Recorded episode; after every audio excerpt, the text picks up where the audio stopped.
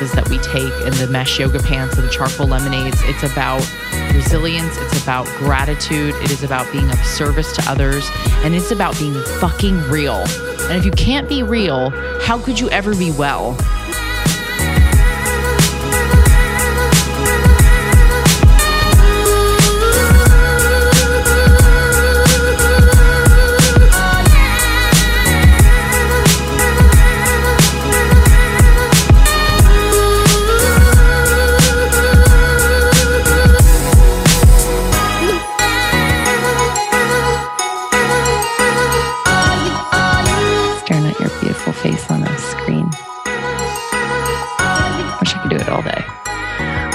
Hey guys, welcome to the Almost 30 podcast. You caught us. You caught us You caught us slipping. mid afternoon slip.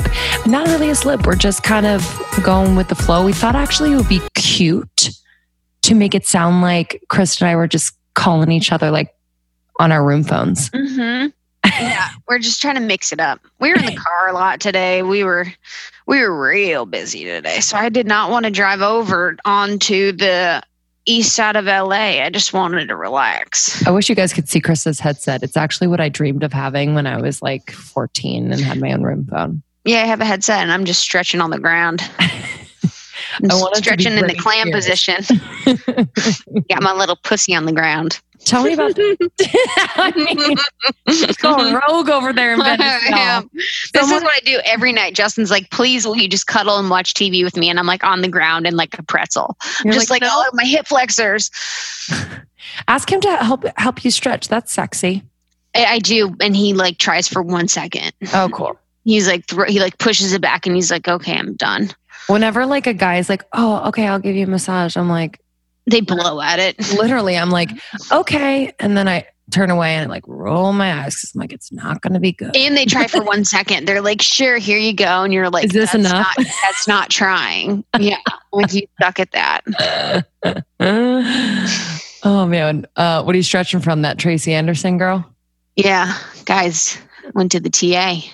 Went to the TA. Give us your honest review, or do you would not want to?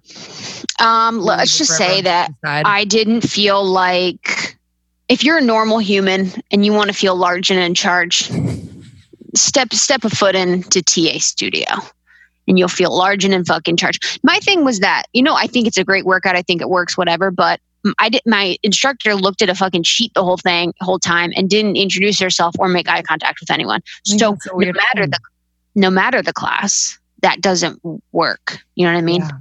yeah, group fitness. It's all about like group energy and engaging and like Yeah, and just, like, say hi, like- yeah, hundred percent. You know what I mean? I'm like, and I didn't really, but I went with Jenna Zoe.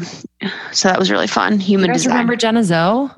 Human From the human design episode, get your human design chart or do your human design chart reading with her. Changed my life. Honestly, the best. Oh, and another thing, Natalie Miles, the intuitive. You guys should also see her. We saw her. She's going to be on the podcast, but that changed my life too. Truly, it changed everything. I've what do you think was the most impactful thing she said to you? the most impactful thing she said to me was, um, and something that I've known, the fact that you're not writing is blocking you from more than just opportunity, like Mm, monetary opportunity. It is blocking you in so many other ways. You need mm, writing. So that's why I'm like making shifts in my other areas of work to Mhm. make more time mhm, for writing for mhm. the podcast and for just just creating more space i think we get so caught up in like well i need to make this much money and i need to be doing this these this many things because i went to school for this that and the other thing it's like i don't know i, I have a very clear idea of like what i want to do and what i'm good at and i need to be making more time for those things and stop worrying about like you know paying bills i think it'll fall into place like I mean, you know what i mean like I think we just worry too much. Mm-hmm, mm-hmm, 100%.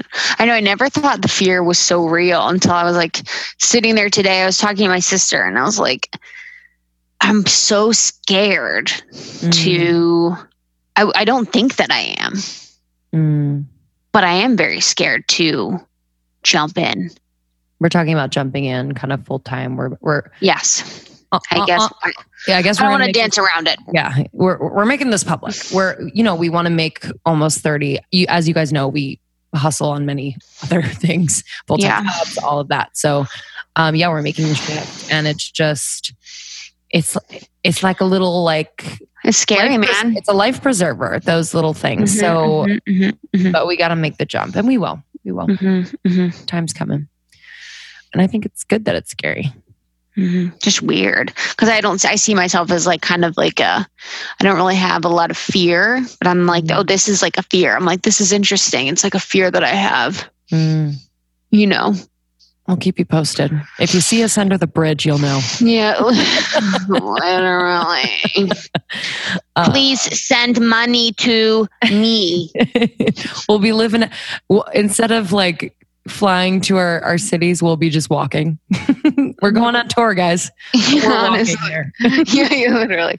We're going on tour, but it's actually we're homeless and we don't have anywhere else to go.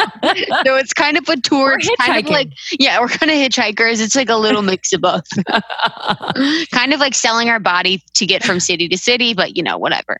we can Gotta do what you our gotta phone do. bill we'll uh, insta story it you'll be able to see it all Oh my gosh, Um, yeah. so yeah we're going on tour guys and uh, we're coming to san francisco boston new york chicago toronto austin dallas as of now we're adding more cities in, We're adding more cities. So in the fall so stay tuned for that you know, I think something too. So, like a lot of our listeners that we talk to, like anytime you DM us or, you know, whatever, like we both respond and like have full conversations. I have conversations with like every single one of you. It is hard if you're not in a major city. Like, I definitely recognize mm-hmm. and respect that. And I don't want to, you know, I just, I know that's so hard. And I don't want you to think that like we don't you know you're not important and that we don't think about you because we think about you every time we do anything you know so i know that's really hard and i just want to like recognize that so Absolutely. Um, Our dream would be to, I mean, you think we're kidding, like being actually on the ground, like in like Yeah. an RV, that would be a dream to be coming to, you know, your town because, Yeah. you know, you're doing something special and, and we would love to just meet all of you. So that is also kind of a vision of ours that hopefully will happen sometime in the near future. But let us know if you're in or around those cities and, yep you know, we'd love i had to a funny thing like written in a note that i wanted to talk about on the podcast Damn. That's our tour song.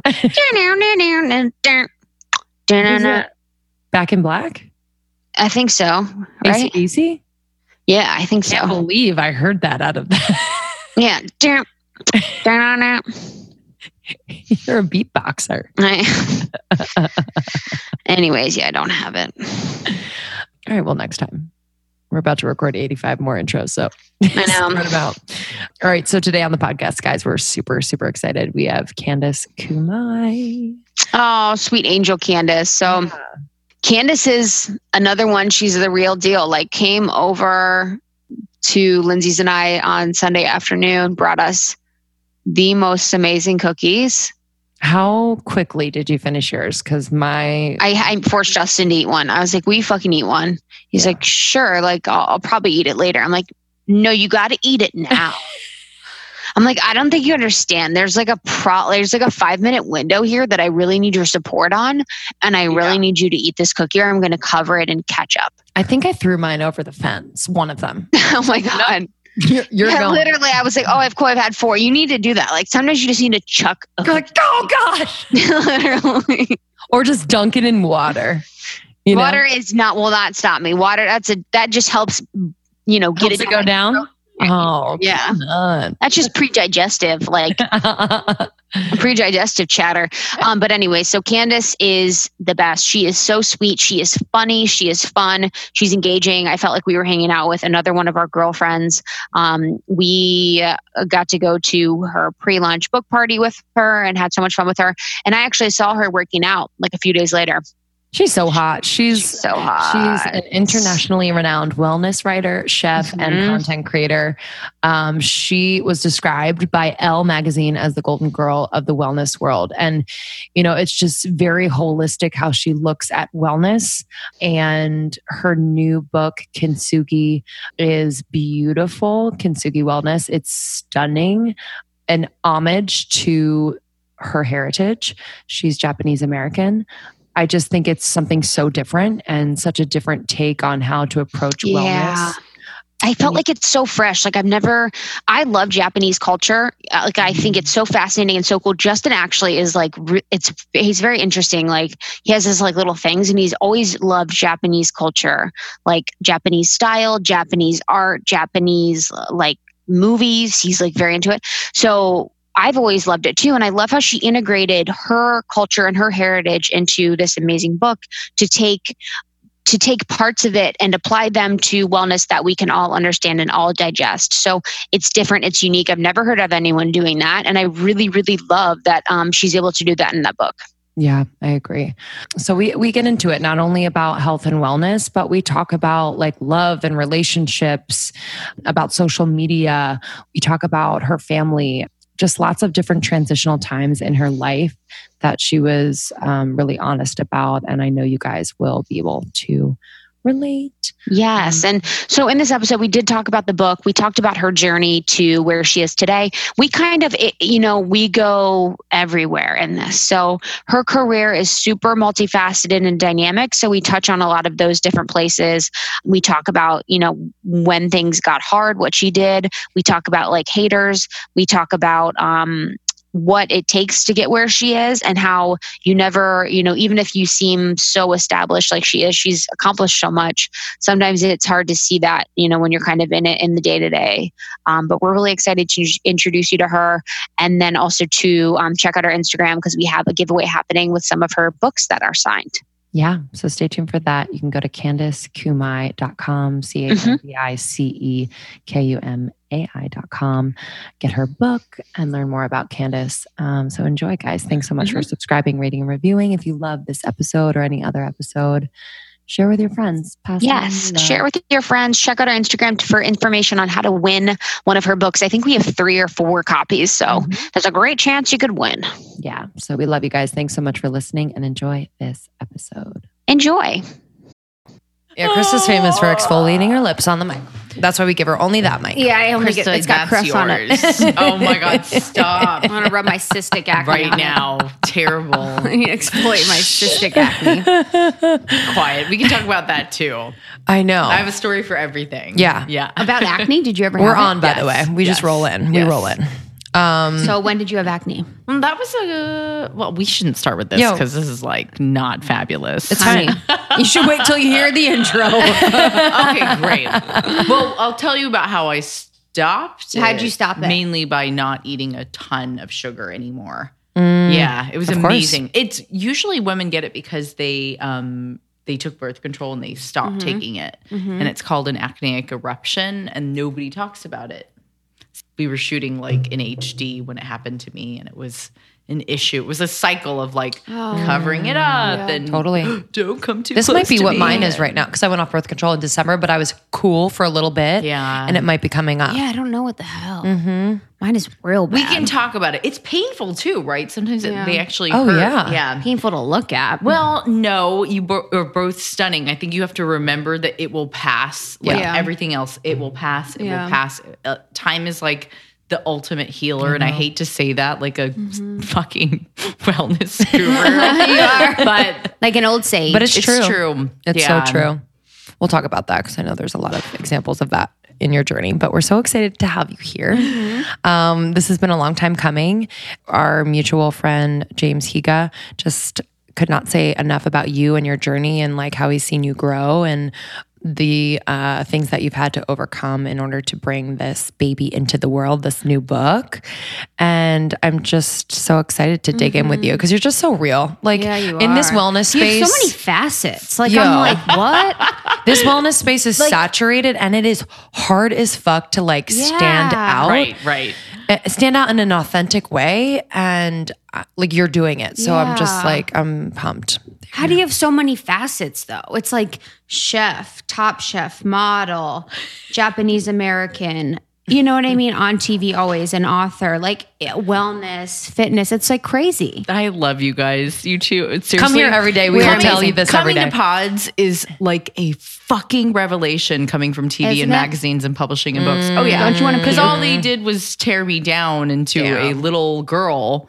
How and so? not let me be me for my entire career. And then when I started writing, I was like, well, this is the way that I'm able to express myself freely and openly. And if some Mm. motherfucker wants to judge me on Instagram, go for it. Like, be my guest. Fuck yeah. Because it happens. Yeah. It's going to happen. And the a bigger your audience gets, I've also learned the haters are going to come out of the woodwork and their little troll holes and they're going to like come after you. What do you do about them? So, well, uh, you try to ignore them, number one, and just you try to come to the realization internally with one soul and spirit, like that this is part of the process. And you just have to trust that you can't let these people bother you because that's what they want. So you have to, like, there's a term in my work my work and books now that I use called gaman and it's with great resilience and so what you do is you really have to put on and just channel the positive people just like you two who've praised your work.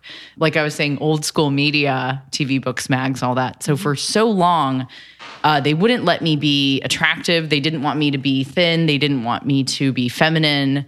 I wasn't really allowed to ever be myself. And it's like, you can't, I couldn't tell either of you to not be hot and fun and young and sexy because that is who you are. But at the same time, they did that to me and they put me in clothing that was baggy. My hair always had to be up on Cook Yourself Thin. I wasn't allowed to wear a ton of makeup on that show. And my hair was always like in a high pony with baggy clothes. And I mean, that kind of fucked up with my head. Why? Yeah, for, I don't know, because somebody at the network was insecure about me. And that means that they were insecure. Wow. So coming into my own now, after being in media for so long, I've realized a lot of this shit was never about me to begin with. It was about other people's fears and insecurities. For instance, some of the networks that I work with still to this day won't overhaul their talent. They won't let anybody new in because they're so fucking afraid of change. And so I love podcasts and I love both of you, Lindsey and Ka- like Krista, because it's like the what you're doing is so real. Like we're, I always laugh. Like mm. we're all so poor that we have to podcast now to like let our voices be heard. Mm. And why not slang rocks and show people what you're made of and do it the sort of like coming full circle, right? It's like mm. the way radio once was back in the day is what mm-hmm. podcasting is now, and it's you both allowing the freedom of you and who you truly are to shine whether mainstream media wants it or not. Mm-hmm. They can go fuck themselves now for all I care because I'm not going to hide who I am mm-hmm. anymore. And thank you for saying that, Krista. Somebody called me a multifaceted hustler the other day, a quote unquote that my agents fell in love with because they're like, it's actually pretty damn true. Oh, yeah. And what we learned from that in monetizing social and starting like blogs and podcasts and trying to actually survive off of them is that you can't be a one trick pony ever.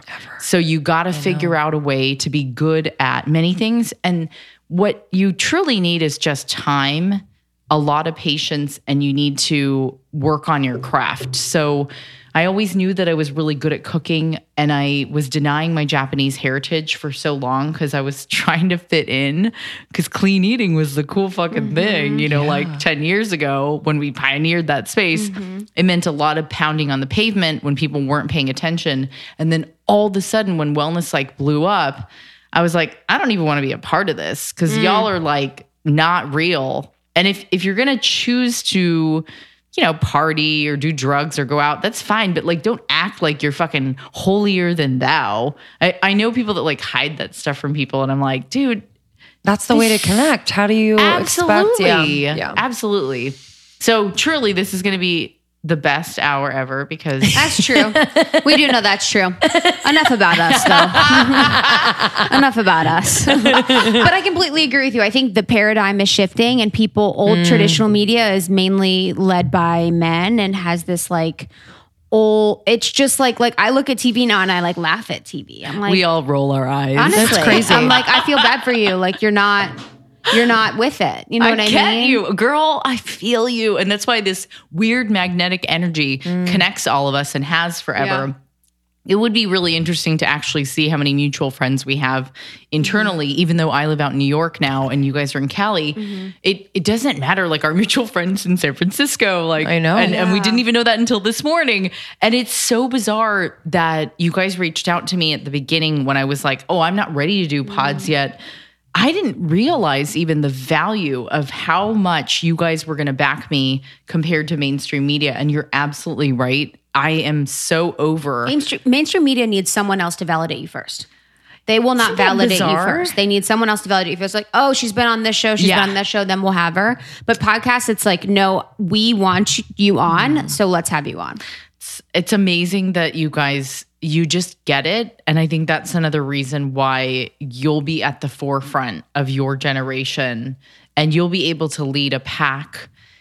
And all you're doing is sharing your voice and your opinions and your thoughts freely and openly. And that's what America was built on. Mm-hmm. When my mother came to this country, she said she could not believe she married my father, who was in the US military. Mm-hmm. And she said she could not believe the use of free speech in the US, that people would just get up and, and say mm. their opinions. Mm-hmm. Because we remember now that the Japanese culture is very group. They want you to fit in like a grain of rice in a bowl. And the more you fit in, the better. And if you try to stand out, they actually shun that in the culture. So being Japanese American, which is it's so bizarre because that's how James Higa and I met. Was we're Yeah. both on the J- Japanese American uh, U.S. Japan Council board, and I met him out in Hawaii many years ago, and it, and I spoke about being a child of war and how war is what brought my mother and father together. Mm. Ironically, he was drafted into the US Navy not by choice, and he's pretty pretty smart where he said he's like, "Well, if you didn't want to get slayed, you know, you joined the US Navy." so you were like away from the Yeah, action. And mom was a Japanese mm-hmm, school mm-hmm. teacher in Tokyo Wow. and they were at this uh, Buddhist temple, Kamakura. It's very famous, and I want you both to go there one day. So they show up there both at the same time in same place. My dad's with his sailor friends. My mom's like, I was just, just wanting to practice my English with them. and I was like, Did you think dad was cute? And she goes, Yeah, kind of cute. like, did he was so handsome and she was so beautiful. And they essentially both said, like, my religion is bullshit. So is yours because love conquers all. My mom's still Buddhist. He's still Christian, but they're both pretty good at practicing their religions and keeping them separate. And yet they allow my sister and I both to freely speak and do and be what we want. And I always think about how brave my mother was, like mm-hmm. coming to the US to marry an American guy and to start a life here, first in Connecticut, then Arizona. They had my sister Jenny, and then they had me in San Diego, which is where they stayed. But if we want to talk about um, real wellness and where real sort of bravery and multitasking facets come in, it all stems from where you came from and what you learned as a child. Mm-hmm. And more often than not, your parents are the greatest storytellers and the greatest teachers in depicting where you're going to end up later on in life. Mm. Mm. Can you talk- I hope not, honey. I hope not. Krista defies it. Mm, I'm literally, literally talking. I'm like, mm-mm. well, I'm like, I love you. Mm-mm. But Krista, you're totally going to like, you'll feel mm-hmm. these little parts of them. As I say in mm-hmm. Kintsugi Wellness, Japanese children, they say this is a tome. Children watch what their parents Oh, do, yeah. Not course. by what they say. They learn all by what they do. Yeah, of So course. it's true. Like there's there's certain things There's going to be traits that Absolutely. I No, think. no, there is a lot that I take Yeah. on and that I do. Mm-hmm. And you like know what? If you're going to be that generation that has to fight against, like, not like you want to learn and break the cycle, I commend you mm-hmm. because that's one of the hardest things to do Yeah. is to break the mm. cycle. Yeah. Yeah. Yeah, because it's when you're in the womb, you know, you're getting all the anxieties and pains of your mother, and it's kind of just like, then it comes through. Yeah. But yes, I completely agree. Can you talk to us about like your upbringing, like mm-hmm. what that yeah. was like? Sure. Tiger mom. Use your Oh, mom's. You do your mom's voice The every time. voice. Yes. Having a mic is a gift. Isn't it fun? Isn't it fun? People are like, I hate hearing my voice. I'm like, I love it. I'm like, I love to hear me talk. Every day. oh my god. Okay, so w- when we were growing up, um, it was San Diego. It was predominantly white. So what I write about in the first or second chapter, which is based off of Wabi Sabi, which is perfectly imperfect celebration. The Japanese really truly love objects that are imperfect, but that goes for a metaphor to who you are as a person as well. Because I mean, sure, I have a secret crush on somebody right now, and and I think he's kind of too fabulous. Yeah. And then I'm like, wait, there's got to be something about him that's not like absolutely is. perfect. Yeah. have yet to like learn a like a ton yet, but I I think that's what makes people pretty fascinating. Mm. So in the Wabi Sabi chapter, I write about how I look different. I was raised by immigrant parents. We ate different foods. We grew up like in a totally different mixed culture home.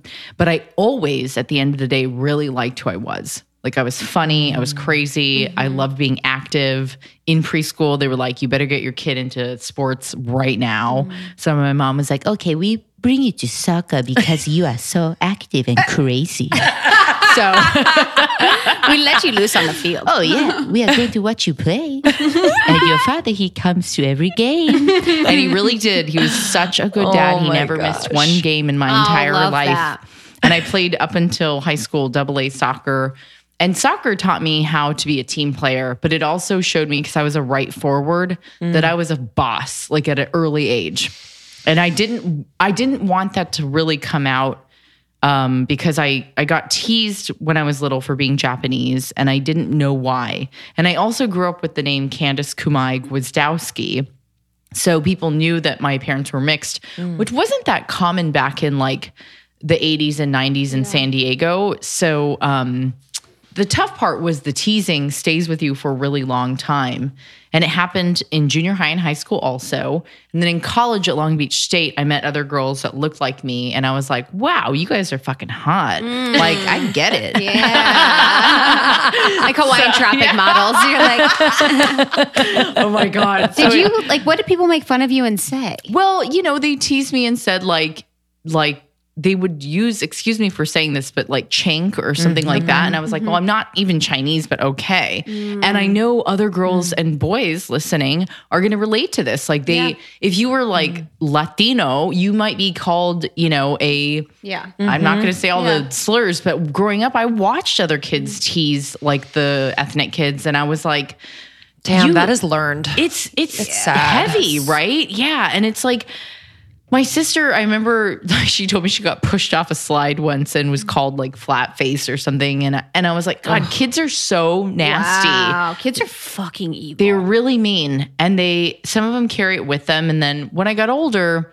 My friends were like, we don't even notice that you're different. Like you, but they also fell in love with my mom. And I've been going to Japan since kindergarten. So there was this really big place in my heart for Uh, my bachan. And as you guys flip through the book, you'll see pictures of me as a kid mm-hmm. with my grandparents. And you'll find in no way possible would you not be able to fall in love with this story because mm. I wrote this book to change lives.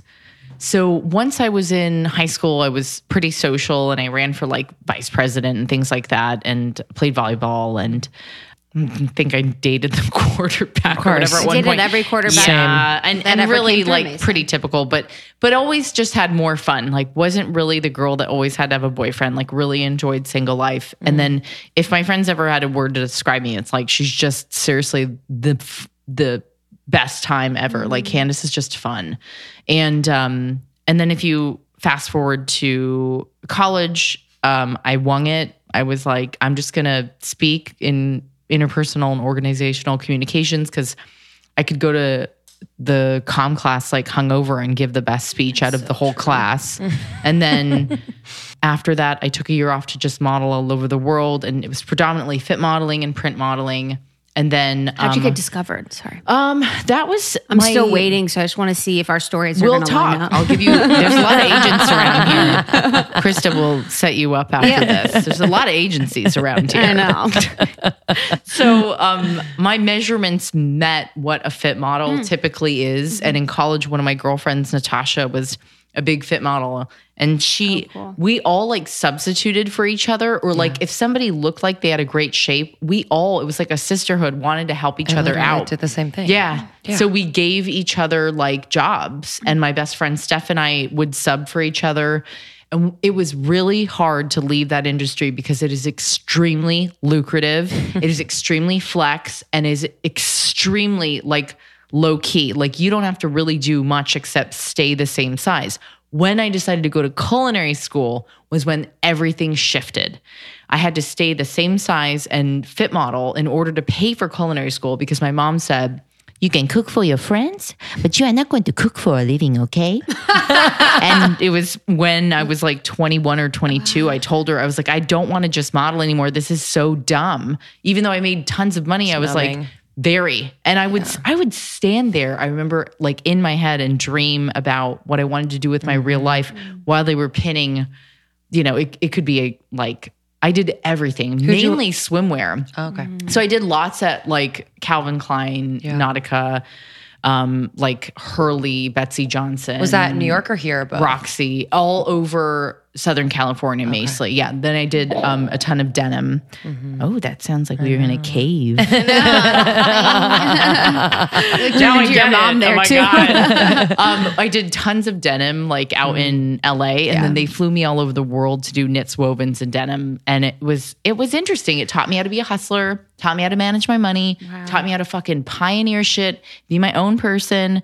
And it taught me how to be kind to people and how to work it because you were not going to Mm-hmm. get clients if people didn't like you. At the end of the day, if you had the measurements and you were a piece of shit, you would didn't- want to pin on you all day. Yeah. So they they liked personality, which is where it always comes in handy to be a good person. And at the end of the day, after writing this book, I think you'll see um, through kintsugi, gaman, wabi sabi, um, kyotsukete, gambate, all the Japanese practices that mean different things. You'll start to see these little flickers of what my mother taught me and my sister while growing up. Mm. And when I wrote this book, it was after the most traumatic breakup I've ever had. Uh, all of it came out onto the mm-hmm. pages. Like it was almost like my entire life had washed over. And i mm. and it was like it's okay to start over and shift into what you believe is mm. real now because there are a lot of fakes out there and you got to watch out but back to the story um after fit modeling and modeling, I started to figure out that I really loved food and I enrolled myself into culinary school on my own at Le Cordon Bleu, California School of Culinary Arts in Pasadena. I checked out the CIA in New York, but it was too far from my modeling clients. And in order to monetize culinary school and keep the money going, I had to stay in LA. So I moved up to Pasadena on my own. I had two little cats, I remember, and I and my friends would come visit me there. My parents would visit and I paid my way through. And um, when I graduated, or right before, sorry, right before the end of school, a top chef called and they were like, "Hey, we want you to be on the first season of our show." how'd they know about you? Well, I was taking an intro to class on meats. And I remembered crumpling up the piece of paper after studying for the test and flipping it over. And I was like, what's this? And it was Bravo's logo. And it said, from the producers of, of Project Runway comes Top Chef. And it was, nobody knew what it was. Yeah. And I read it and I was like, this is fucking weird. And I was like, should I go to the casting to my friends? And they're like, hell yeah, you got to go. I mean, So that's what happened. That's how it started. And Randy and Danielle, who casted the first few seasons, were like, "Oh, girl, you are a shoe in." I was gonna say. well, you know what? At the time, who knew? Who I know. fucking knew? Who knew? Who Yeah, that's true. It's it's so true. true. Mm-hmm. Like we were all a bunch of nobodies, and we all were stuck in a house together in San I Francisco. think I remember you. they were crazy. Yeah. I What- called that guy a douchebag because he was. You did? Yeah, he was. How'd you get off? What happened? Um, I it was a. Didn't I think it was a gnocchi? challenge for. Gnocchi's always hard. No, I think it was a quiche. People really fail at gnocchi. quiche, quiche, quiche, quiche. Not fabulous. Hard to get it fluffy. I mean, it was in a microwave. That was the challenge. Oh yeah, yeah, yeah, yeah, yeah, yeah, yeah. You're on an RV. Fucking Gotta quiche. cook it with a microwave. quiche. I had to get that's over crazy. that. Yeah, but I wanted out like so bad because the Oh. people were really mean to me, and uh, I don't know. Because she's They've got issues. Talented and pretty and Yeah. determined and But wants to actually young. like I was learn so the skills. young. and- Oh, and talk about almost thirty, my mom's favorite podcast title. yes, huh? Um, Podcast that's period. bad. Compliments of mom. Oh, I really like that name. Almost 30. So cute. so I, we have to meet her. Will she be there on Saturday? we can Saturday? do a fake intro for her. I tried to invite them, but I don't know. I don't know. okay. We'll come to them. yeah, Um, we'll go to them. Yeah. So yeah, the commercial would go, Best pod ever, almost 30, endorsed by Candice Kumai's mother. I love it. So cute. Okay, so the so Top Chef was a blur. I got out, thank God. I took more time, cooked on the line because Gail Simmons was actually really lovely to me and was like, Candice, I need you to go work on the line now. So I cooked at Roy's um, in downtown LA Yeah. and at the Laguna Beach Ritz Carlton. And I really like, I did work production for a mm. while and I made no money. And I was like, this is so, this isn't happening. And so it's, I started writing and developing recipes. And then before you knew it, I mm-hmm. was a host at HSN. So I got mm. cast to move over to Florida and start hosting at 25. So Top Chef was 23, struggling was like 24, 25. I mm-hmm. finally get this gig at HSN. And at the same time, months later, Lifetime calls and they're like, we want you to be a host on this new show. So come out for it. I flew from Florida to New York and started testing for a new Lifetime series, Cook Yourself Thin. And then they had me on the show and then they took me off the show for nine months. And I went like, I lost my mind because at 25, when you you get a gig and then you lose it, somebody was insecure at the network and they were like, this girl's too thin and too pretty and too cool to be on our network. Yep. My agent was dying when he had to read What's those the notes. title of the show? Cook yourself in. Girl, you and me both. And this is a true story. Like my ex and I were big surfers. So at the time we were dating and we went to Tonga to try to forget about it. And we were in like a grass hut and I've got like sunscreen on my face, like bikinis everywhere, like a surfboard in my hand. And my agent, Joe Labraccio at the time called and he's like, Candice, he's like, you're not going to believe this, but they want you back on the show and you need to be back in New York in two days. And I was like, Joe, this is not funny. I'm here trying to get over the rejection at mm. 25 of not being on this series. And he's like, Candice, I'm not joking. They said they made a horrible mistake. And so I had to throw all my bikinis and all that shit back in the suitcase, reroute through New Zealand all the way back to LA, throw like coats and You get to know, New York, you're like, pants. all I Yeah. have is bikinis. I was Like, I when. I landed there, everybody on set was like, "Dude, Candice, you look like you just came from Tonga." I was like, "I I did." yeah, you're like, am I too attractive? now? No, no, I just I was like, it, it looked like yeah. exactly, and it looked mm-hmm. like I was so like on another island forever. So they what TV does, and I, I also mm-hmm. got a pilot on Food Network after that, and they did the same thing. They strung me along for nine months unpaid. And at the end of the day, they ran my tape up to the top at Food Network and they said, She's just too green. I we really love her, but she's just too green. And they never gave me a series, which is seriously, in anyone's opinion, including all like 10 of my agents at WME IMG, a crock of shit because everybody knows I could have run the best food show at 26, 27, 28, 29, 30. I could have I could have started a whole new wave of viewership and leadership with women and young women and Asian women and women, women of color, and they chose not to, which is great because you know what? I was ruined after that happened. I remember like coming back to my ex boyfriend. That you know, you start seeing your exes when you're in those sad Yeah. places, Oh, yes. and he was like, "I'm really sorry this happened," but he's like, "Candice, I've never seen you like so low," and because I never got that that um, regular series, my head of casting at the time, this amazing woman, Beth Burke, came to me and she goes, I know who you are and I know what you're capable of. Now keep writing and prove everybody wrong. And this is like at a point, a low point where I had a breakup with that surfer boyfriend and moved back to Southern California. Surfer boyfriends never last. Yeah, this is kind of true.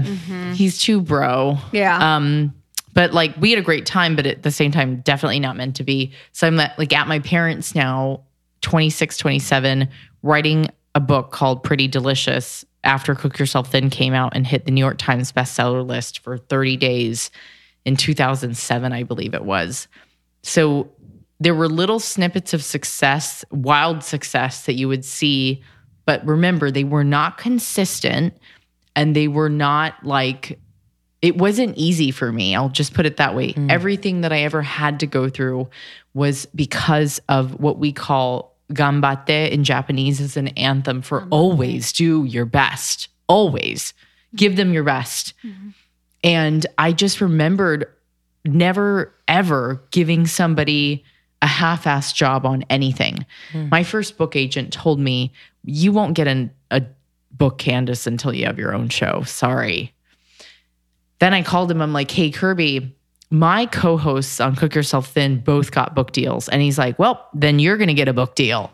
And then he brought me. So remember, if people tell you no or they pass on you, you can prove them wrong. Number one. Number two, you can definitely go back and say, here's why I should be writing a book. And you can definitely shift your own paradigm by putting it out there and saying, I know I can do this. I need you to just fucking believe in me. And that mm-hmm. little fire inside of me that came from my Japanese mother and my Polish American, like super grit, hardworking father kept shining because you can't dim somebody's light when you see it.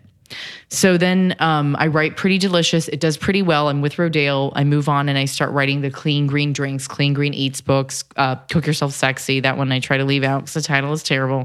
Oh no, honey. and then I, I'm with everybody at this point. So that's Random House, that's Rodale, that's Hyperion. Um, and now I'm with HarperCollins proudly. How do you get around book places? Like what happens? Well, everybody gets a different deal at different times, and everybody's They reach out to you. contract. No, I mean, I have a literary agent. So I've gone through, I have three, I've had three in the past, and my current literary agent, Eve Attermann, is amazing. And I love Kirby too. He was like a bro. He was one of the first agents that was really hard on me, actually.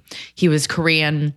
He was born and raised um, in Korea and came over here with his single mother. And he really reminded me mm. of how special it was to be Asian, which I want everybody to know. I was not proud to be Asian until the last few years of my career. I wish that I looked like you guys. I wish I looked like everyone else. And I always wanted to fit in. And I always felt insecure about being different and being a mixed kid. And it, it, it, like, I can still feel like the tears in the back of my head right now as we're talking about this. It has been a fucking painful journey of mm. letting mm. people stop pigeonholing me and stop judging mm. me on the way that I look and start looking at the content. And so modeling was great and it was really nice that I looked different because I I was able to learn how to hustle and be a strong businesswoman. But then I started having these really iconic people like during um I judge on Iron Chef America and I had a couple of different really high high up like chefs like Yan Can Cook would be like, Candice, you are Japanese. You need to be proud. Because his wife was Japanese and he understood the culture. Um, and then I had people that would, like Al Roker became a mentor. Um, I started working with people like Arianna Huffington, and I write for Girl Boss with Sophia Amoruso and her team. And people like James Higa started showing up. And this wasn't coincidental. And even though, remember, Food Network passed on me, my first book agent told me I could never write books. I have six published books now. I've done it all on my own. I didn't need a fucking TV show or a network to back me. Mm-hmm. In fact, all those people can blank my blank because mm-hmm. they don't know. Kiss my ass if you guys didn't know. There's probably something Krista's more, words. more inappropriate. than Yeah. that. But I'm trying to like hold back on the profanities because I've been f- like laying them out lately. Mm-hmm. Yo, part of growing up that's great is cussing and no one's telling you no. Yeah. I was saying that the other day. I was like, oh, I was cussing and I'm like, damn, no one's saying don't cuss to me. I'm Well, cussing. I'm 30 and I'm cuss it cussing. almost 30. I'm almost 30 and I'm cussing. Hey, I'm proud of you, girl. Let it out. It's it's true. I mean, But also, we feel the passion. I mean, I feel like even just meeting you today, like you feel the intensity of like what you've had to go through and grow through to get to where you are. I mean, and it's not fair. A lot of it isn't fair, but girl. I mean, you wouldn't be where you are today if it was easy. And the men, know? if we could just take a moment to commend all the mm-hmm. women who've made it over the last few years. Yeah. Every accolade on the back of the book is is by a female, by the way. There's Sophia, there's Arianna, there's the US Japan Council head, Irene, mm. whose husband was a huge public figure, uh, I believe the former governor of Hawaii also. Mm. And then I chose to put Michelle Promulayko, my editor in chief at Cosmo, on there. These are leading women. And this wasn't planned either. This was just how it rolled out mm-hmm. you will find other people that genuinely, in a real way, not in a fake, shitty way, that will genuinely support you. And you need to support them wholeheartedly. You will show up to their events. You will show up with bells on. You will go out and buy their book. Mm-hmm. You will mm-hmm. write the pieces for their magazines for free. Yep. And you will put your head up high and put your best face on. And I'd like to think now that I'm like in my 30s, I look a thousand times better than I ever did in my 20s. And it's because I actually take better care of myself now. And I haven't chosen to settle down because number one, I haven't met the right guy. And although I've been dating a lot, I sort of took a break. Like, mm-hmm. actually, really recently, I was like, this book is so precious to me. Mm-hmm. Kintsugi Wellness is a baby that took three years to put together with my own mother and about 10 trips to Japan. I interviewed people that survived the war. I interviewed the elderly. I interviewed people that have been at the same job for 80 or almost 90 years. Or, or not like I know what you mean. you know Yeah. what I mean? Yeah. They're Wow. not not 90 years, but like, okay, 70 years at the same Right. job is probably more accurate, maybe a little more. Mm-hmm. I interviewed my grandmother's best friend, Shizuko, who's 96. I interviewed my family and I learned a lot about what it meant to to have real resilience and what real wellness was. And mm-hmm. real wellness wasn't about what we look at now like I hate to say this, but it's not about all the classes that we take and the mesh yoga mm-hmm. pants and the charcoal lemonades. It's about resilience. It's about mm-hmm. gratitude. It is about being of service to others. And it's about being fucking real. And if you can't be real, mm-hmm. how could you ever be well? Of course. Love that. Well, I think it manifests itself in your body. You see it. If you're mm-hmm. like holding back, you're you you know not speaking your truth or not being yourself, you'll see it flare up in other ways. Can we talk about that? Um, you mentioned it briefly. That breakup, that kind of after this this book was kind of born after that, um, because I know a lot of our listeners are either going through something like that or in transition or have hmm. been. So we'd love to just like your real take on what happened and or how you rose up after you know something like that. Hmm. Really kind of shut you down. Okay, so to preface the next stages in the career that led up to the breakup, um, and that in sharing this story, let's preface that this isn't where I am anymore lingering. Yeah. When we share our tough and traumatic times, we will be able to allow others to feel that sense of relatability and saying, oh, I didn't know others hurt like I did. I didn't know that Candice wore a mask for 10 years. I didn't know that she held back her tears and put on a brave face because she didn't want people to know what happened to her because I lived in fear and shame after this person did this to me. Um, and now I, I I don't blame the person for anything. I wish them the best, and I cannot wait to meet the man of my dreams. I'm very excited for the opportunity to meet the right person now. Um, and if it wasn't for that, I tried to make everything work, and when it didn't, it was like it was sort of like um, the ultimate battle with myself. Mm. Like, why isn't this working? Like, it was so great at this one point. point, and acceptance and allowing and letting go is some of the most graceful work that we can do in our lifetime. So I moved to New York to be a writer after I started getting a lot of book deals. And I wrote for many magazines. I had online columns at Men's Health, Women's Health. I had a column at Shape and Men's Fitness. And then I was on the masthead at both of those magazines as their food editor at large. I went to every event. I hosted shows on E. I hosted shows for TLC, for Discovery Channel. For uh, I was on like a talking head on Cooking Channel shows, and then also judged on Iron Chef America and Beat Bobby Flay.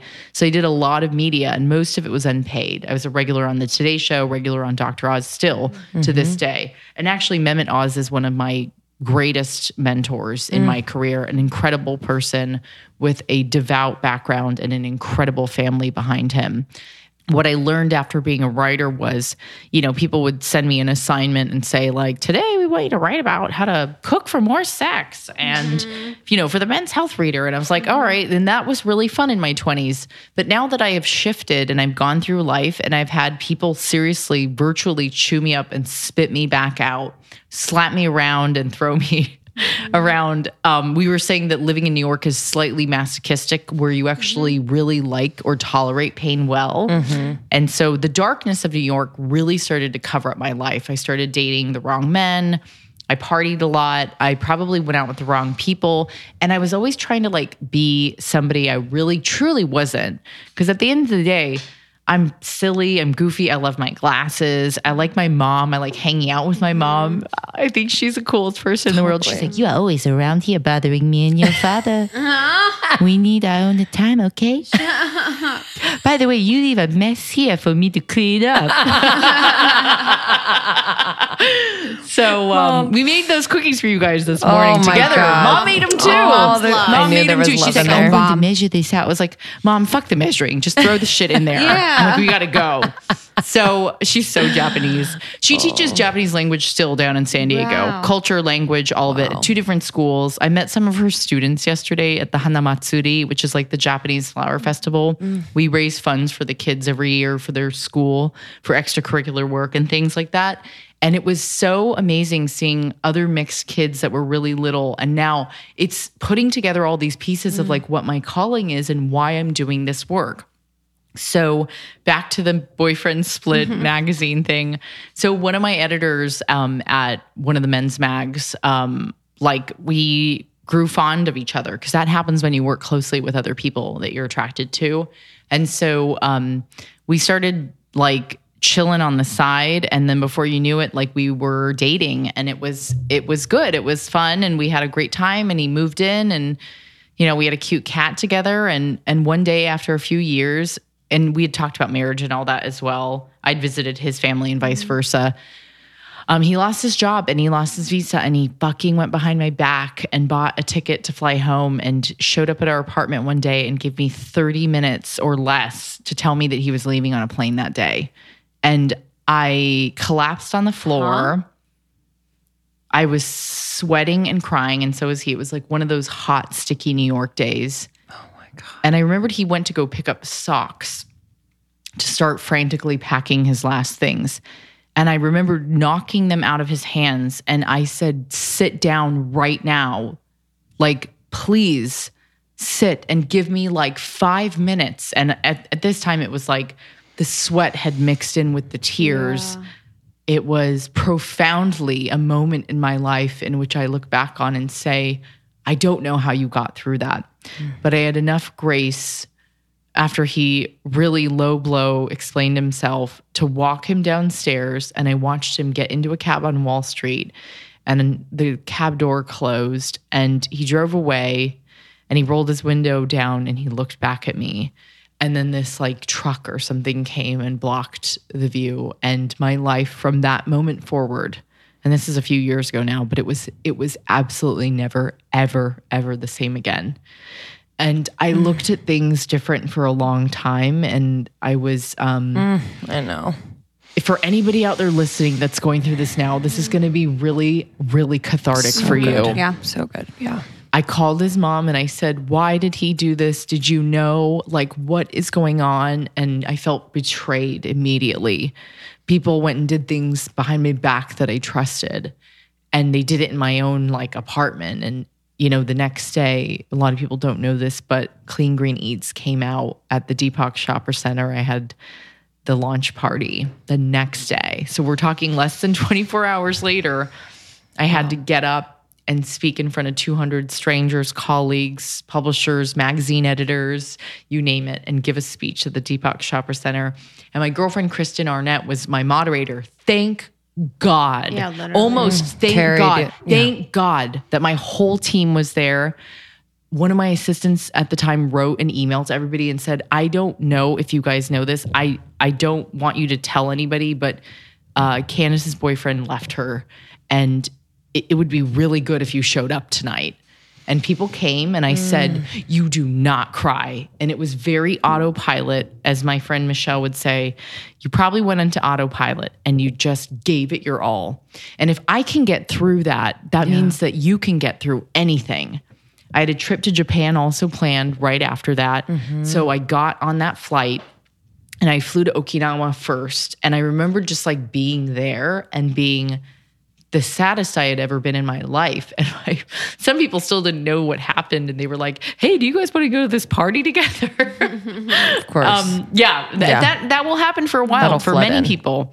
And so then he never um, reached out to you after? um, there was an ostracizing moment where I we watched him like I didn't, but I stopped posting on all social for about a week because I was in shock. Yeah. And he continued. He landed wherever he landed in Europe and and started posting pictures of him doing yoga. And and I remembered being in the garage with my dad. I was like, Dad. Because of course I after you have a breakup, you fly to your parents' Yeah, house. That's just what you do. And I, I remember dropping off my cat, seeing my dad, my best friends there that had both been through traumatic breakups, picked me up, sat me down on a lawn by the lagoon in Carlsbad, and they were like, tell us what happened. Like talk to us about everything. Those are good friends. Mm. You're gonna start seeing who your friends are, and you're gonna start seeing the reality of how dark life can really get. And the reason why I wrote kintsugi was you'll start to see there's an analogy to what kintsugi is that is the metaphor and anthem to your life.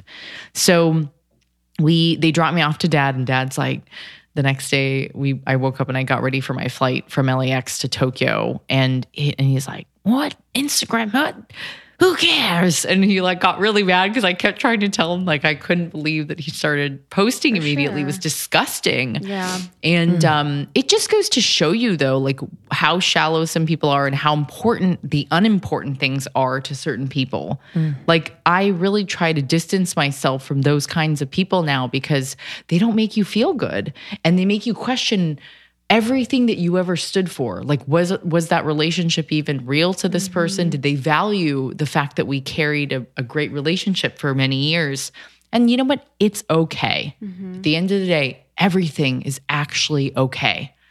We're we're all looking for one thing and it's freedom. Mm-hmm. And it's freedom from all things that hurt and all the pain and all the ugly and the bad and the fake and i feel like when he did that he actually set me free. Mm-hmm. And that's the kicker that you don't see. My light was so bright he probably couldn't handle it. And i wasn't going to dim for anybody. I want to end up with a guy who's a fucking badass like just as good if not more so we can be teammates. Yeah. That's what i'm looking for Who sees you and is like inspired by you, but still can stand in his light comfortably and like just and I will be there for Exactly. him. A Yeah. thousand and one percent. Biggest cheerleader. Like you go get it and you go crush it. And I know people that have found that, and I feel so grateful for them because that's what I'm not ultimately looking for, but that would be the ideal relationship to carry. Right now, I'm really mm-hmm. focused on Kintsugi Wellness as becoming this Yeah. next level wellness like journey. People need to stop looking at the exteriors of wellness, like signing up for Yep. this class or what kind of mat you're on, or, you know, they, they need to stop looking at stuff that's kind of like, how do you say, surfacey. Basic, I guess. Yeah, basic's a great word. But yeah, that was um that's that's it in a nutshell. And it was really really bad, but at the same time great because I feel good. I wouldn't have written an amazing book if it wasn't for that time. And the chapters throughout the book, uh, kintsugi, which is the art of golden repair, which is what you are when you're broken. Um, the Japanese see certain objects as such value that they'll put them back together with golden uh, lacquer and a golden powder, and that's what the book cover is. Is it's like a glistening gold. What about that? Like, so that was, I can, I mean, I can only imagine how painful and traumatic that was. What about that helped you to, to more closely align with creating this book and like doing the messages that you want? Well, I love this question because here's the truth and mm-hmm. an answer. I didn't know. Mm-hmm. Oh, okay. I mm-hmm. like I told you guys before when we started chatting, my CPA was like, "What happened this year?" Mm. And I said that was the year where everything just broke. That was the worst year. And it showed financially too, as a small business owner, that when you're broken, you're not going to be able to monetize like your content or your work or your best self. Mm. And it will show in your small business. And I didn't want that as a Japanese American. I want my mother and father to be really proud of me. Mm. I want all of you too to see the realness in being broken. So what happened was um, I had written Clean Green Drinks and Clean Green Eats did really well. And then I was like running into Harper Collins with a new proposal, like, you know, holding my shit together at this point. Like it had been enough time had passed where I was like, I'm going to get back out there and I'm going to kill this. Mm. And at cer- a certain point, you stop thinking about dating because it's like more important to work on yourself and to put mm. back together your pieces in order for you to be a great, great partner for somebody new one day. And so my editor, Julie, was like, Candice, you are not writing clean green wellness and you're not writing clean green and clear, which was my my curing your acne book idea. Mm. She's like, you're gonna write your Japanese book. Wow. Yours like I'm Japanese. You're like, how'd she know? Exactly. Sitting there with a tray of cookies in front of me, of course. I mean, it's customary in Japanese culture to show up with a gift. So true. Sweet. So sweet. Juicy. And I was like, what? I was like, I'm not going to write the Japanese book. What are you talking about, you crazy person? I just had a breakup, you know, like whatever was on my mind. And then, and then I was like, okay. And like that day, I had to go back home and rewrite a new proposal for her. And I was like, oh my God, you are not in your 20s anymore. And you're not like the girl on Top Chef. And you're not the mm. girl that's going to almost make it on a Food Network. Like you've you have a new calling that was forced.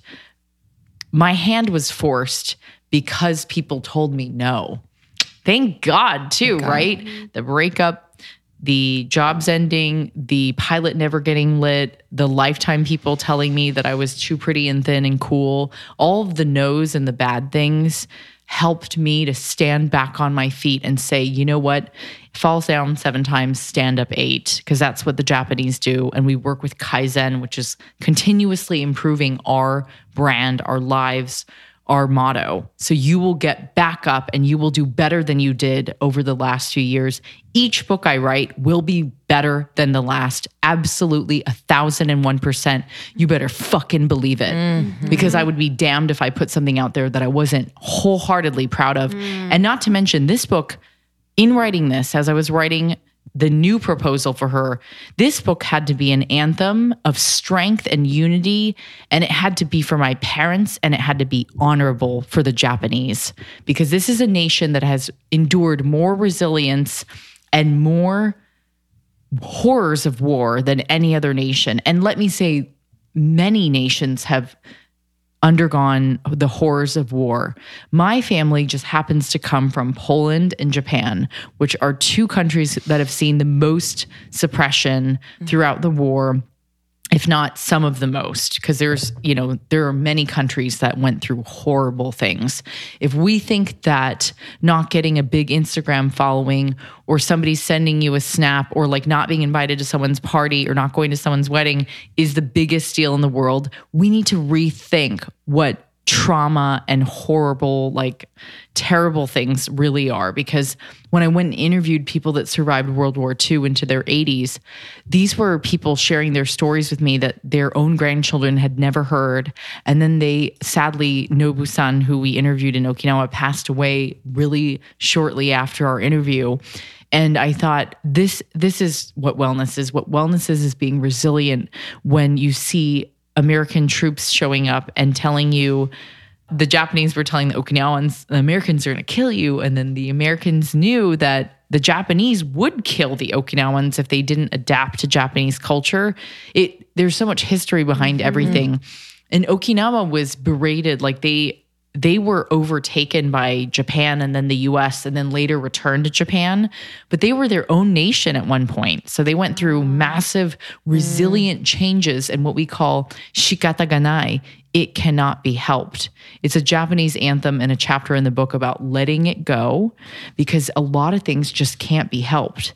So you're going to have to come to the realization that you're going to have to adjust your sails you're not going to see other people do it for you. As you're just saying, mm-hmm. Krista, the mm-hmm. networks are never going to change. Mm-hmm. And those, sorry to say this, but old white men at the top, they're not going to change either. It's like stale old bread. Yeah, it is Yeah. like stale old bread, honestly.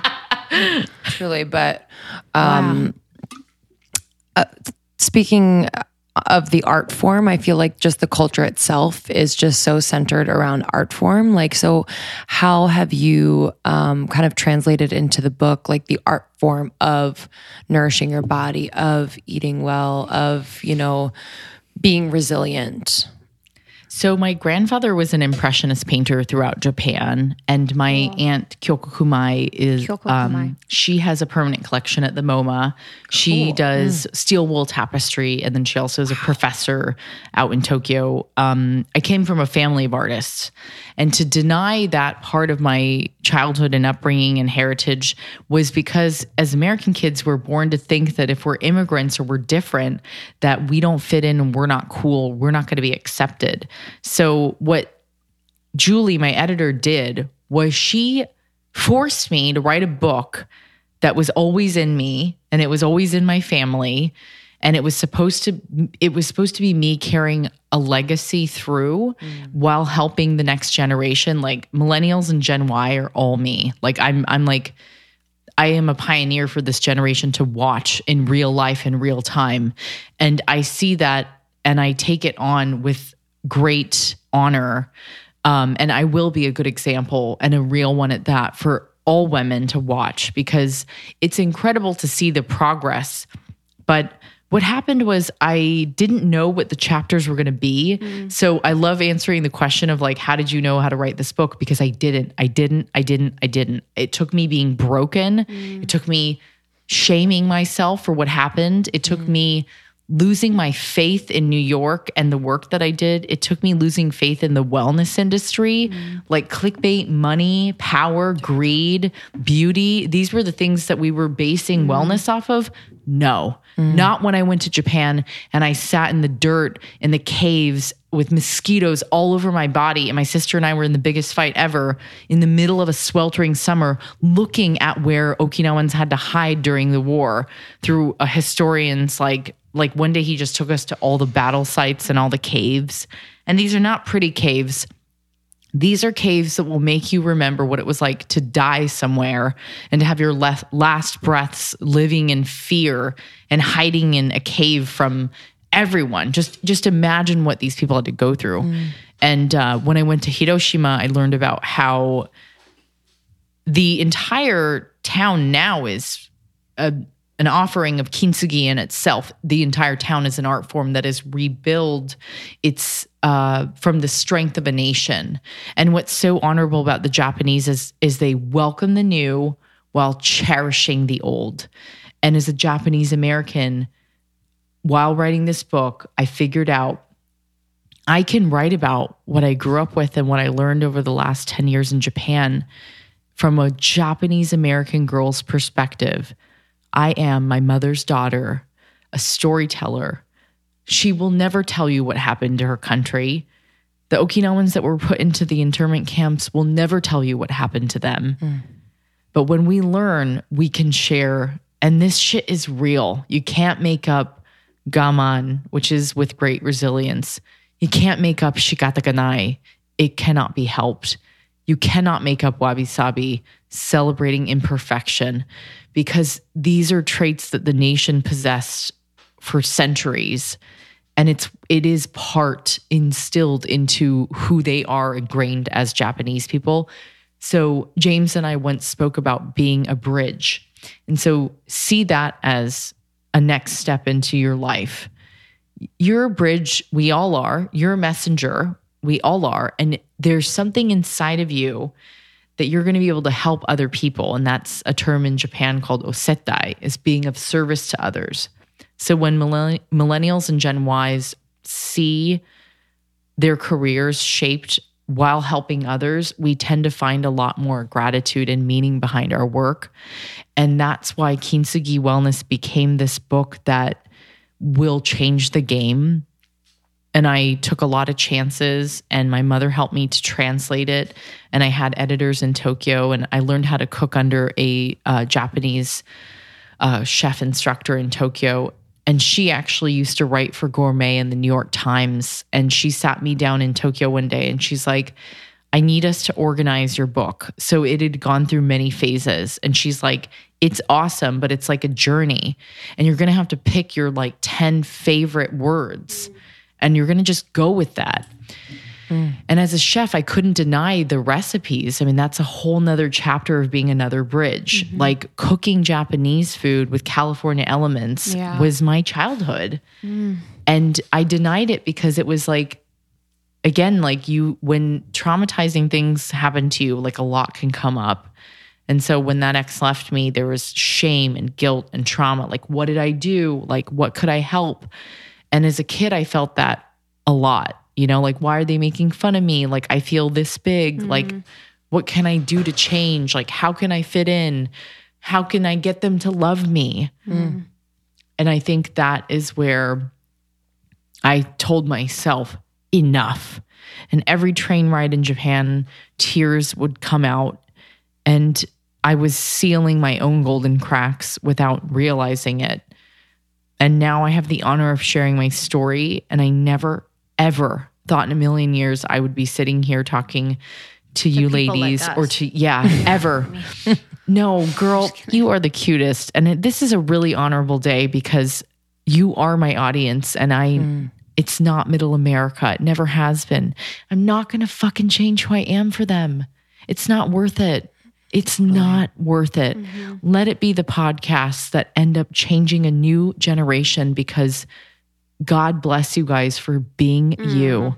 Because when you are yourself, you are shining. And when you shine, you allow everyone else to be their best self je- and come just as you are. I mean, I might look fabulous for you today, but I definitely don't look super fab like every day, you know, like every day. You mentioned something too, speaking of looking fab, about now you feel more comfortable in your skin and you feel like your self care routine is on point. What what is that now? Like what does that look like that's making you feel so good? Wow, this is a great question. So, um, it's cool. Like, what is complimentary in your mid 30s is when people are like, "Oh my god, like you look amazing." Like, what the fuck are you doing? Like, I was buying a J Lo jumpsuit at, at Guess for the Wendy Williams show like last week, and the girl was like, "How old are you?" I was like, "I'm not going to tell you, but How old do you think? Yeah. Exactly. And she was dying because she's like, wow, you look so amazing. And I'm like, well, I work out. So I do bar method, Pure Barre, or mm-hmm. yoga. And the yoga is like yoga sculpt. Mm-hmm. Sometimes I do spin classes. So, like, there's always soul or flywheel. And I do meditation every day because I don't want to harbor on anger or, or bad things. And I'm really letting go of all these things that happened to me through childhood, people teasing me, people uh, treating me like crap, like all of that. And I also unfollowed a lot of people I just don't really like anymore. Love And that. that will change through the years. You're going to notice like, does this person really support me? Does this person like my work? Does this, would this person go out and buy my book? If the answer is mm-hmm. no, and it could be anything for you, it could be just like, does this person make me feel good? Does this person make me feel like I'm capable and well? And if the answer is no, I just unfollow. Um, I have a great little cat that I've had since college, and I love animals. I think they're the best thing in the mm-hmm. world. I only hang out with my friends that make me feel good. Mm. I'm starting to like let go of the people that just don't make me feel good anymore. It's such a huge part of wellness. I think people can be doing all the things. They can be drinking the green juice. They could be going to the workouts. They can be getting these treatments and that. But if you don't have authentic connections, if you are not taking time for yourself, if you know, it's it's like that secret sauce that no one's really talking about. And also I can imagine like after that breakup and after that period in your life, it was like a regeneration of like mind, body, soul. Like, so no wonder you look and feel younger and more vibrant. Like, you, it's almost like that life, that chapter was like put to rest, and you're able to just like be you and completely kind of new. And, but it shows, it totally shows. Oh my God, you guys are gonna make me cry. Um, you also took a deep breath in the middle of that. And I think that's another thing that we need to do is we need to breathe. Mm-hmm. Mm-hmm. And I, I want to be. Yeah. True. But we do it all the time on air. We, do. always breathe. Yeah. We actually I had a someone a listener come up to me and she was like, I love your podcast because I always remember to breathe. Yeah, we breathe. a lot. Yeah, just because also our minds are like running so hard that like Yeah. we forget that like I mean we're sitting down with you, right? And we have whatever was coming up this week and our minds could be tr- starting to wander but that deep breath just brings us like right back here Yeah. and like cuz we don't want to miss anything that we're doing. It's like so it's so special. I You know? think, um, one of the greatest wellness practices I've learned, and also um, I don't call myself this, but Elle Magazine called me the Golden Girl of Wellness, and um, that's a title where people are like, God, it couldn't be more perfect because I'm from Cali. I um, I wrote this book on golden repair. I don't know how everything started to align. Yeah. But one thing that I really want to say that I think girls will relate to is part of wellness means being a real person and being a kind person. You can't practice yoga one day and show people a million different things you're doing for self care and then be rude and mean and thoughtless for others.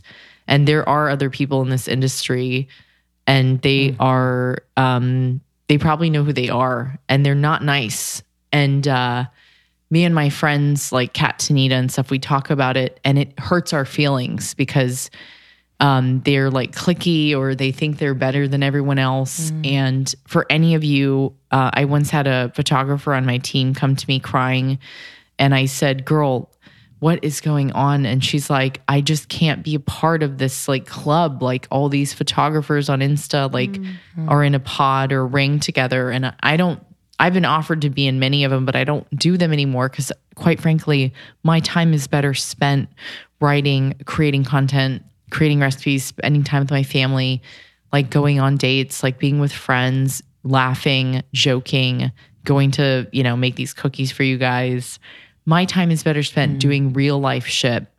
And so I worry and pray for the people that have been mean to me for the last like decade of my career. Um, some of the girls in my mind stand out like recent. What's weird is when I meet other women like us that are real, uh, they go, Oh my God, that's happened to me too with the same person. Oh yeah, I've done the same thing. Yeah. It's really rude. Had the same combo. Yeah. And I hope that this message can get back to mm-hmm. them like, wake up and start living real life. Mm-hmm. yeah. Because now with the glorious algorithms, you don't have to post every day. Yeah. You just have to be a good person to the mm-hmm. core. Yeah. And if you don't know what that means, my God, I will pray for you, but please go out and do something for others. Find a purpose other than posting like mm. stories all the time. Find a purpose and volunteer at a shelter, volunteer at a soup kitchen, help the Boys and Girls Club, go work for a charity. I work with City Harvest, the Salvation Army. My father volunteers at the Boys and Girls Club and a soup kitchen. My mother works for all the kids uh, for the Japanese schools, and I work with the U.S. Japan Council, the Japan Society, uh, the Resolution Project, City Harvest, which I think I mentioned, um, and the doc- Dr. Oz's HealthCorps and Wellness in the schools, and all this. What it does is it's a cycle of watching the older generation and generations that are much older that are running the charities see people and women like us joining and saying, Oh my God, thank God that these girls have altruistic hearts and philanthropic souls because it will help the next generations. Mm. And if you really care about wellness, then you'll take time to look inside of yourself and take your mask off and start being a real person because that is what wellness truly is at the end of the day. It's doing bad things and doing good things and ultimately trying your very best and accepting that everybody else is doing their best as well. So I just I pray for those people and I hope that they will see that you don't really know what people are going through every day. So it really is best to just be kind. Mm-hmm. Yeah. Amen. Yeah.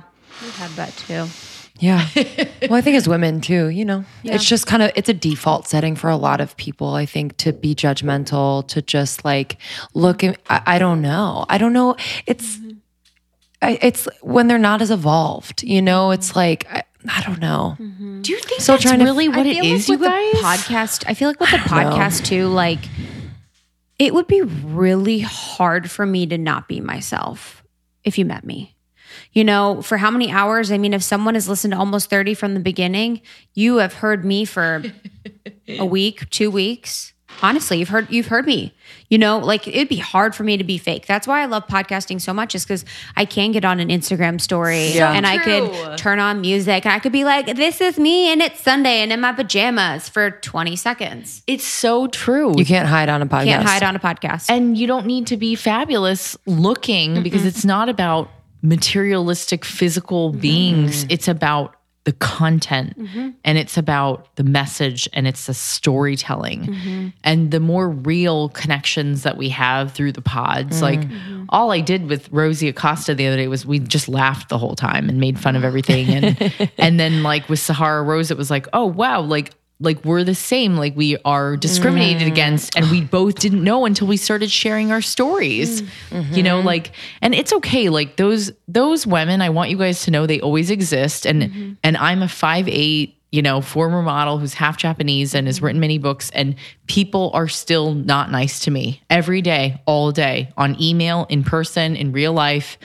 I get told no all the time and I have a lot of insecurities that I work on to try to keep my confidence up mm-hmm. because it looks like from my Instagram account that I'm the most confident, powerful, like beautiful person. Mm-hmm. And in actuality, everyone's highlight reel is on Insta. And we have to realize that this isn't about comparison anymore. For for someone like us, it's about a business mm-hmm. strictly. And if you're smart, like one day I want all of us to talk about biz because I think mm-hmm. that's where you guys are opening up a platform for young women to to watch. And I commend you both, Krista and Linz, for for following your heart and your minds and the way you met and for taking your masks off mm-hmm. because if more women were real like both of you, I think people would feel a lot more comfortable in just pajamas and a hair up and a pony and being like, fuck it, I'm gonna eat cookie dough all day and watch Shark Tank in bed. Yeah. And think about like, how did Mark Cuban get to where he is? I love him. That is the truth. I think sometimes too with um, people not being uh, friendly is I think sometimes they think because I'm so nice that I'm dumb. So it's like, you are so nice and not Well, dumb at all. yeah, exactly. And so really, like, if I am really sweet right? and very nice at first, they kind of think I'm dumb.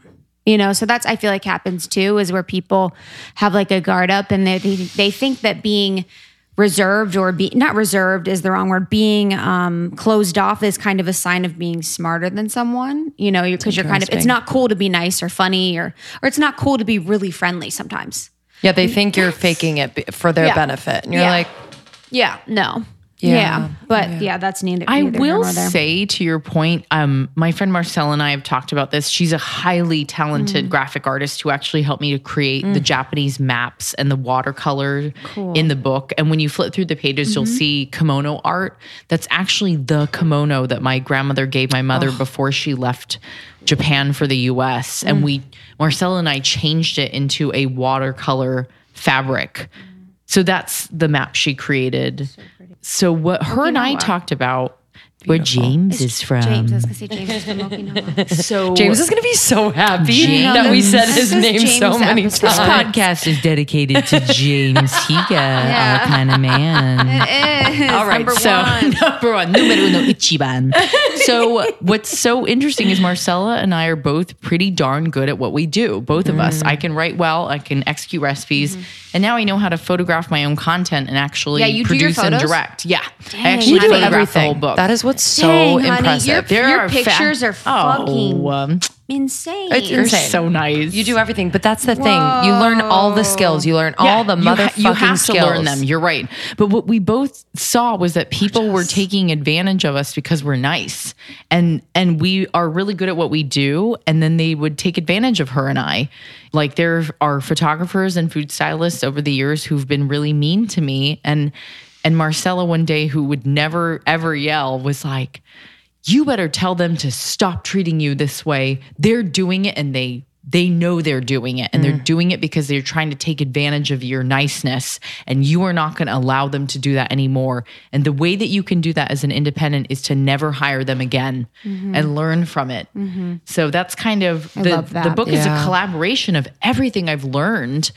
Um, whether i wanted to learn it or not wasn't my choice Yeah. Can't wait Chloe's managing us and she could be mean to people for us. Chloe's we our just need a producer. manager to, yeah. Our producer. Our oh yeah. wow have her come to the party She's oh she'll be there. She'll she's She'll be there. She'll be- the best. Oh my She'll be on a leash. And we need to give some of these away. We do. Absolutely. To Oh, we somebody will give juicy. Oh, our girls would love that. It's such a good, heartfelt, like getting we this want my it to be too. a perennial book. On a more surface level, Japanese food, like what are the health benefits of Japanese food? Like what's some of the like why would someone want to cook um, some of these amazing Japanese ingredients? And good question. So the book is self help plus. Um, we knew that nourishment was part of self care. So uh, as a former chef, like and still like a chef but writer now, I had to put fifty Japanese calorie recipes in there. So here's what we know about Japanese culture: the longest living uh, female just passed away very recently at 117, and she lived south of Tokyo. And she it was hard to watch the video um, because she looked like my grandma right before she passed away. Graham lived till she was 96, and she didn't walk or talk at the end, but my mom and I went and held her hand at the hospital every day before she passed. And it was during uh, the breakup. So it was really hard to have somebody on the other side of the world like not care that I was going through that at all. And all we did was hold her hand. And I remembered seeing the window with the rain because rainy season in Japan is like summer and looking at the mountains and thinking like, true wabi sabi is found in these moments of grievances where it's not all going to be beautiful. And there's also a Japanese tome called Mono no Aware, which means accepting the pathos and darkness and sad times in life. So the Japanese are raised with these mindsets already because they got a bad deal as far as geographically going speaking mm-hmm. earthquakes tsunamis Yeah. Really bad sweltering yeah storms. First and foremost they change their mindset which is what you'll learn in the mm. book ancient wise. Mm. They practice things like harahachibu which means after you're 80% full you'll know it's kind of like having an Teach us. orgasm you'll know Yeah. you'll just Yeah, know. literally I'm like 80? i'll help you like to go 180. Yeah. 120 At 100 of that. shikatakanai it cannot be helped. Okay, so harachibu, Hebikor, eighty percent. You stop eating before you eat your meal. You say itadakimasu, and it means I accept this meal. Mm. Let's eat. I celebrate everybody that was part of it. The end of the meal, you say gochiso sama deshita. It thanks and pays tribute and gratitude to everybody who was part of the meal and the mm. chef or the mom or the dad who cooked or could partner anybody, your cat. And then we eat a lot of fermented foods by nature. So there's soy sauce, there's natto, and there's uh, miso, which I encourage everybody to start cooking with miso paste now. And they eat a lot of sea veggies, vegetables, fruits, and um, their sweets are not too sweet. Like yesterday, we made shaved ice with adzuki beans and matcha powder that's all a little sweetened.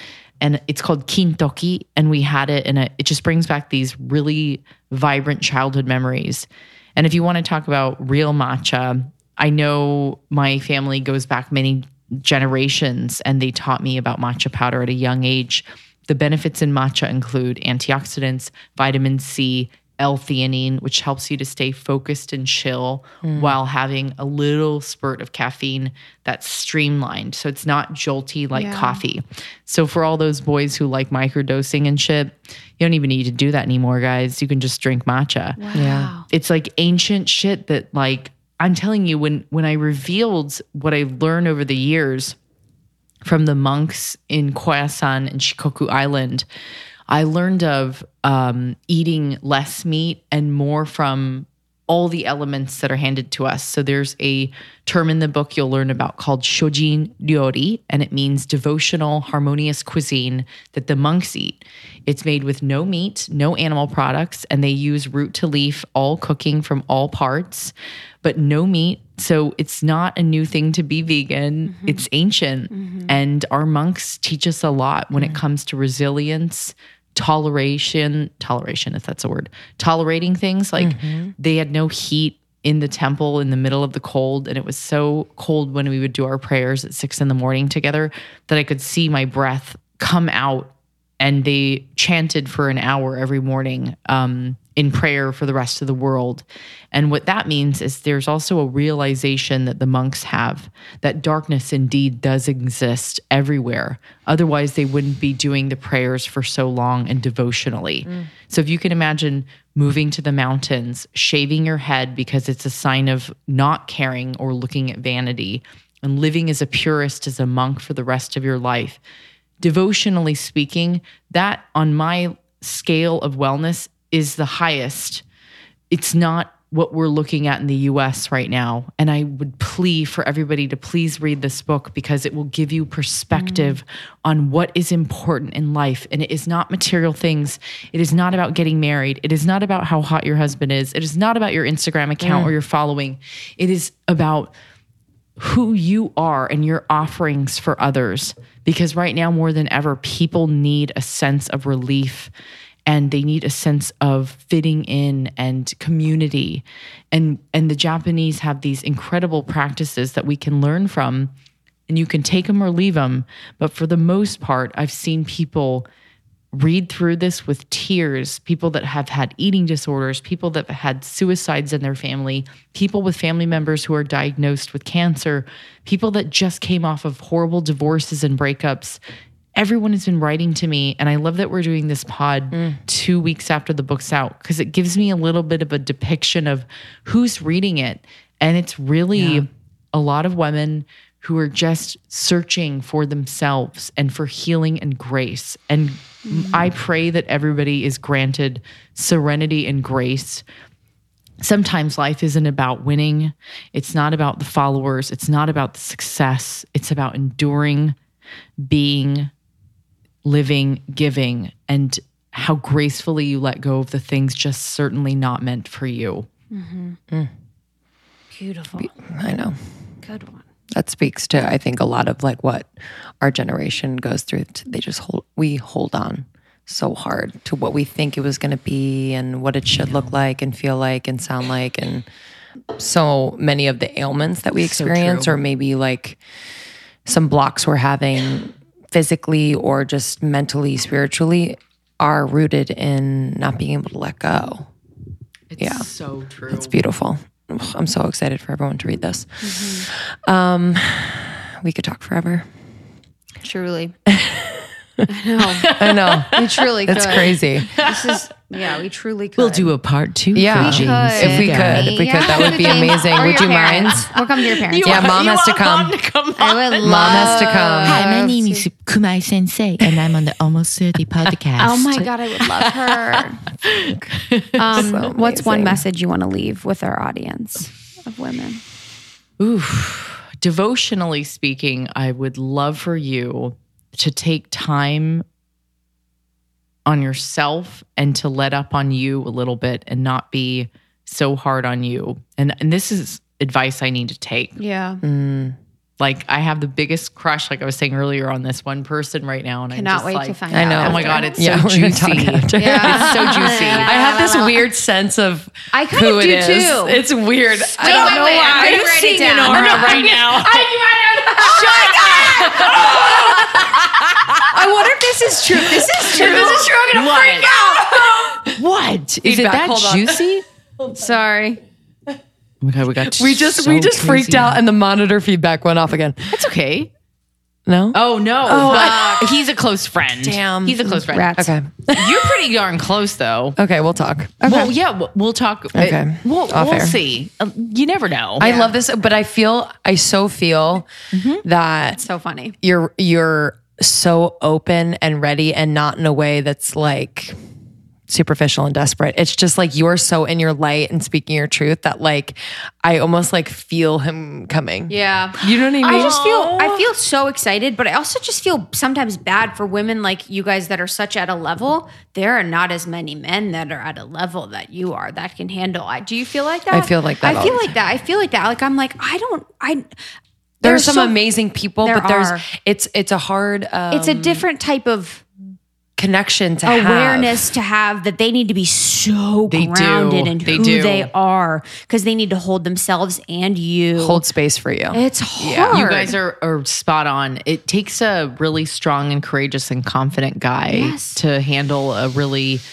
like all around cool woman. Like, and I don't want any of you to hinder your greatness or your mm-hmm. light because you're gonna find the right guy who will love. Like I, I. I'm only saying this because it's what I've heard, but I've been called a goddess by more men than I can count in my mm. lifetime. And it started very young. And it's not just about physical appearance. It's like even the ones who have said it are like, I can't, I can't even handle you. yeah, it's that it's that thing they Yeah. say when they're walking away, and you're like, Yep. all right. A lot of mine said I should be a hairdresser. That's what they said to me. That's it was uh, Hey, my- see you later, Kristen. You should be a hairdresser. And it was like I was like I was born with this hair. It's not like a skill. It's because Oh I my had good hair. They're like, hey, hairdresser. You are so cute. What would the, what was your what's your line when they're walking away? Mine was always like I could marry you, or or we should get married. But then they'd. I, Yeah, I've only course. been done yeah, it, yeah. It's well, a lot of it is me walking away. Mm-hmm. Oh, Do you know? We should talk about that one day. Yeah. Another pod, Yeah. another time. A dedicated to James Yeah. Higa. yeah. Yeah. Dedicated to all the men that Lindsay walked away from. no, it's it's not even that. It's not me breaking hearts. Wait it's until just it gets juicy. you know. We'll Girl, talk, we'll I'm, with, I'm with you. I've done that too. It's hard because I've you done just that too. Hell It yeah, is- sure. you have and- love I- for them you know what? and all that, but Absolutely. you just you know it's not quite right. Of, of course. And remember, let up. And I'm I'm telling mm-hmm. that that is the one thing um, in the book you'll learn about kyotsukete, which means take great care. Mm. And then you'll also learn about shikatakanai, like it cannot be helped. yeah, So you must let it go. yeah. I love that. I'm gonna learn those words. I almost want mm-hmm. that to be like a mantra for a day. You know what I mean? Yeah. Mm-hmm. Powerful. Got that. Uh, okay, so how can our listeners connect with you? Yeah, where do they find you? Plug it. On the internet. Mm-hmm. Here we go. Here we go. Get ready for the giveaway too. We're giving away Oh, yeah. Yeah. So three juicy. three copies of the book. Kintsugi Wellness, the Japanese art of nourishing mind, body, and spirit. It's the most beautiful book I've ever seen. Um, it's gonna. It, literally, it's gonna go on my. It's going to be gorge there. So they can find me. You guys, I'm on Instagram under Candice Kumai, C A N D I C E K U M A I. Can't spell my own name today. Um, also, same spelling for my uh, website, CandiceKumai.com, C A N D I C E K U M is in Mary, A I. But you can DM me on Insta. That's usually the best feedback for me is to see what you think of the book, what you think of the journey, and like just write to me. And and I know that your listener is mine, especially on Insta. So I can't wait to see what you guys think. And oh man, they're They're gonna blow you up. oh no, uh, Oh, they will. No. Oh, get Yeah. ready, honey. Get ready. They're amazing. Mm-hmm. Um, okay, great. We're so excited for you. Two weeks mm-hmm. since the launch. I mean, I feel like this is just the beginning. it really is. So So don't happy think it's only when you are 30. It start magic just starts to happen the day that you when you decide that magic is going to happen. Mm. and you take your mask off and you tell your truth. Yeah. I'm gonna take my cystic acne mask off. it's off. I am free. all right, guys. We love you so much. you. We uh, know you're just gonna Get excited freak out about the giveaway. about this episode. So join our secret Facebook group. Let's chat about it. And thank you in advance for subscribing, rating, and reviewing. You know it means the world to us. And we'll see you next week. Bye. Bye. Bye bye. bye. Candice Kumai, everybody. What a doll. What a freaking doll. She, I mean, she's an, again real deal, like super smart, super driven, so sweet. She's like sweeter in person. I mean, she's such an amazing angel. And she's so smart. So Mhm. smart. Like always wanting to learn, like coming, always learning what she needs to learn in order to move forward. Yep. Does that make A sense? hundred percent. Yeah. Because I think sometimes people get like really scared about like diving into something completely new and starting from zero. And she's just she just does it. She puts her head down and does it. So you can get her book, Kintsugi Wellness, now everywhere books are sold. Um, go onto Amazon. It's Mhm. easy. Have It's gorgeous. It's to home. sitting right here by my front door. It's and actually on Justin my have been- coffee table. Oh, yeah, it's a great coffee table book. Me and Justin have been leafing through it Oh yeah, story time. because it's the Love that. Japanese element. Oh, I love that. Hmm So cute. Um, you can connect with Candice at CandiceKumai.com or Candice Kumai on Instagram.